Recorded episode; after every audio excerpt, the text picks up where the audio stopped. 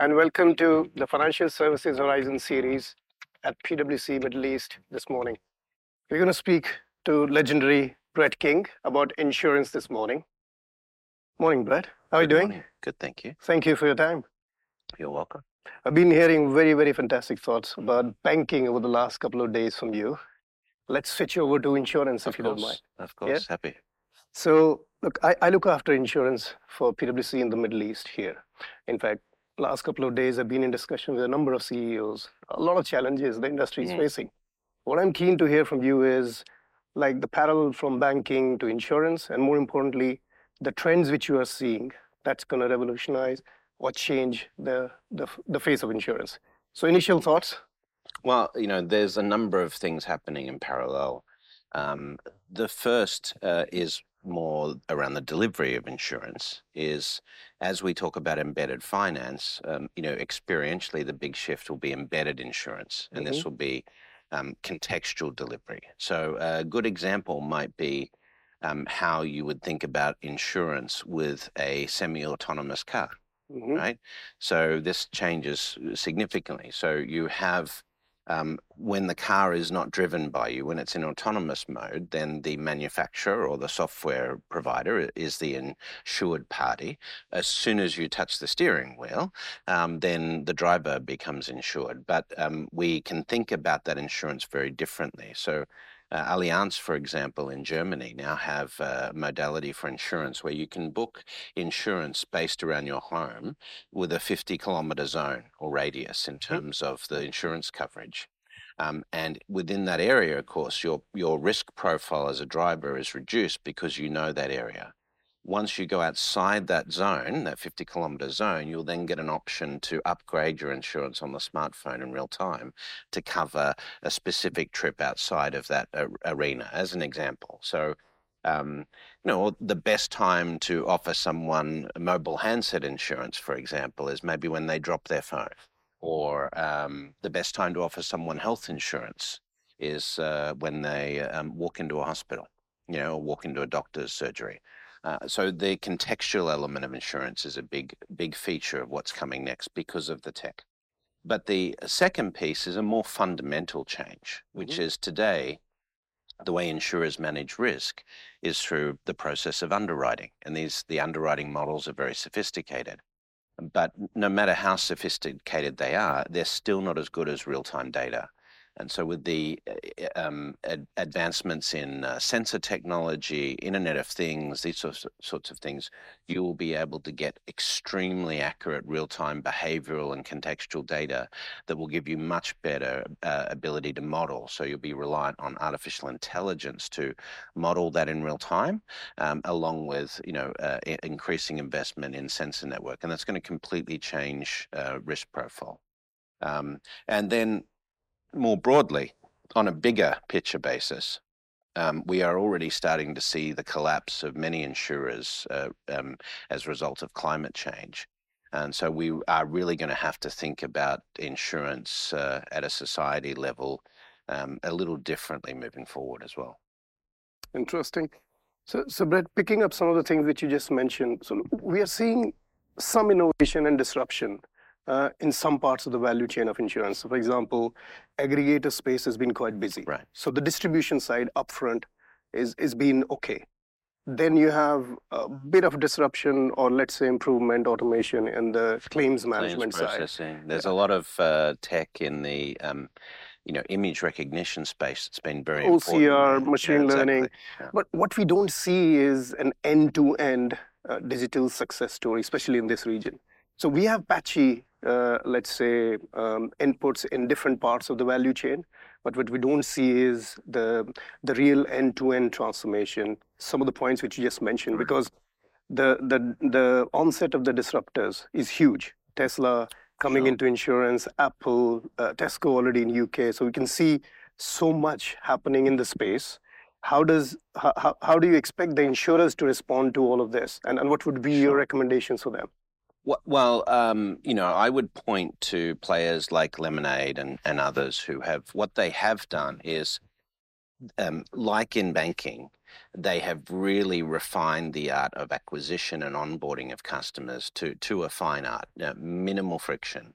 You know, we're talking about um, 60 to 90 seconds to to get yourself insured which um, if you t- talk about typical insurance policy process is sort of unthinkable. Yeah. And while that has forced changes in certain areas, there's still, um, you know, the primary insurers are still lagging in, in respect to a lot of, of this type of thing.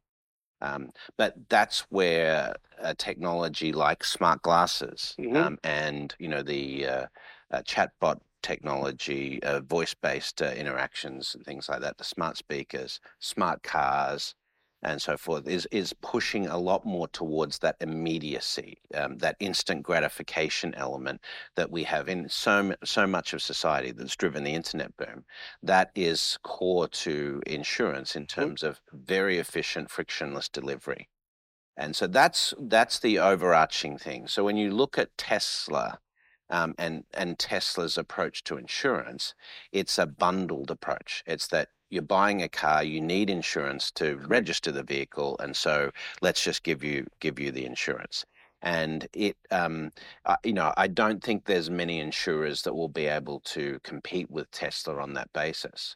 And that's just one scenario. But insurance embedded in the buying cycle, insurance embedded in the life cycle contextually, Mm. means you have to have zero friction execution. And zero friction ecu- execution for onboarding, as well as claims processing and those sorts of things. And that is where you have the same issue as in banking with a lot of legacy process, policy, and technology that is really slowing the incumbents' ability to adapt in those arenas.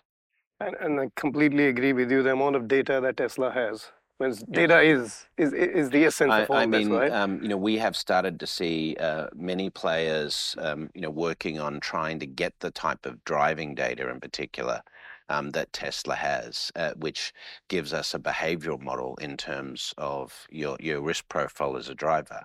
But the really interesting thing is now we're starting to get the technology to manage that. First of all, I can manage your behavior by prompting you and saying these are the areas where you need to improve your driving um, skills. And then secondly, I'll actually be using technology to take the driver out of those scenarios increasingly. Sure. Couple of things which come out from this because all this is good and great. The things which usually come back as a challenge, I'd say, like for example, telematics has been talked about in this part of the world, and we have seen a couple of uh, insurers making a move on that. But the typical challenge from the client and the regulators that you would see is one, uh, data privacy in terms of uh, usage of data, who owns the data. Um, and, and the other aspect is more around the regulatory uh, and, and, and the legal aspects of it. For example, you talked about driverless cars.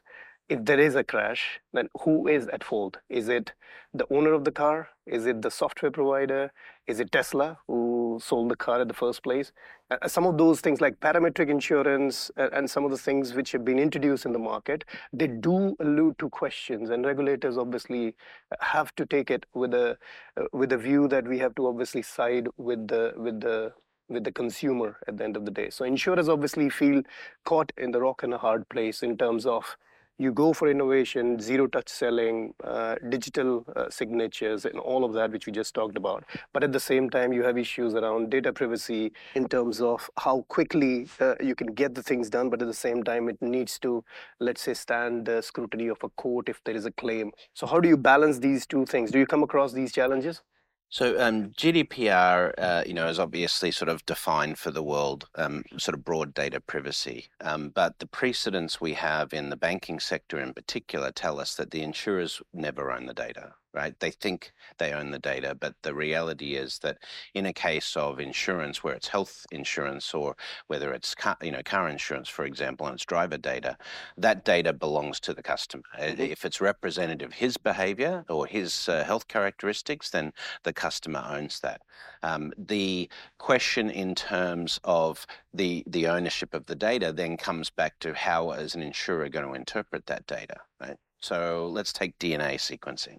Mm-hmm. So genome sequencing has made incredible advances over the last 20 years, and very shortly we'll have a great deal of predictability on many you know germline inherited uh, conditions. So things like Parkinson's, Alzheimer's, cystic fibrosis, you know, genetic uh, conditions. there, there is an ethical consideration of whether or not I should be able, as an insurer, to price you at, at a higher risk rate based on your genome. Um, and that might be the way you think of it from a policy strategy as an insurer.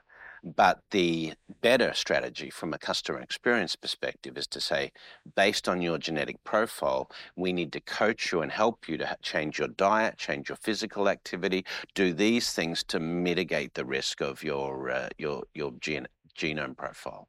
Um, and so, when you think of it on that basis, you know, from a health and life insurance perspective, the job of an insurer now is not to insure someone's health, it's to maintain their health. Yeah. And the data allows you to do that. And that is a complete posture shift in terms of the intent of insurance that most insurers are not ready to handle yet.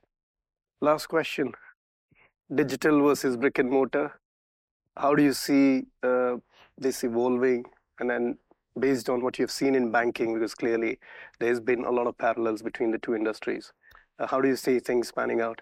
Well, you know, a lot of uh, insurance is commoditized these days. You know, car insurance is a good example, travel insurance, and so forth. Um, but for insurance that has been considered the realm of agency and advisors, um, just like what we've seen in the brokerage business and so forth uh, in the financial services uh, landscape more broadly, um, there's not a lot of spaces for human agents to add uh, value in a highly automated world. So that is a big shift. You still have many insurers, particularly in the Asian markets, who are very fixated on maintaining their agency force and uh, the, the, The human touch. The, the human touch. Um, but the tech, like, you know, if we look at technologies just like uh, ChatGPT, which has made big news in the last uh, few days uh, alone, that natural language processing capability and so forth, there is going to be no differentiation in terms of a, a conversational experience between an AI and a human. There'll be no discernible difference, except that the AI will have much better information and be able to give you much better advice.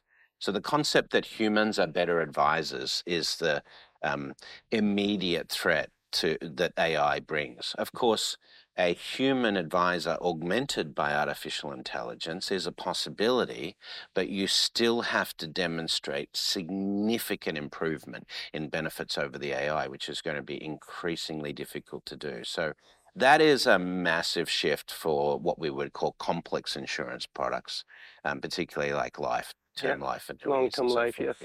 Where you have obviously investment recommendations involved in that. Brett, thank you very much for your time. Really appreciate your views. Thank you.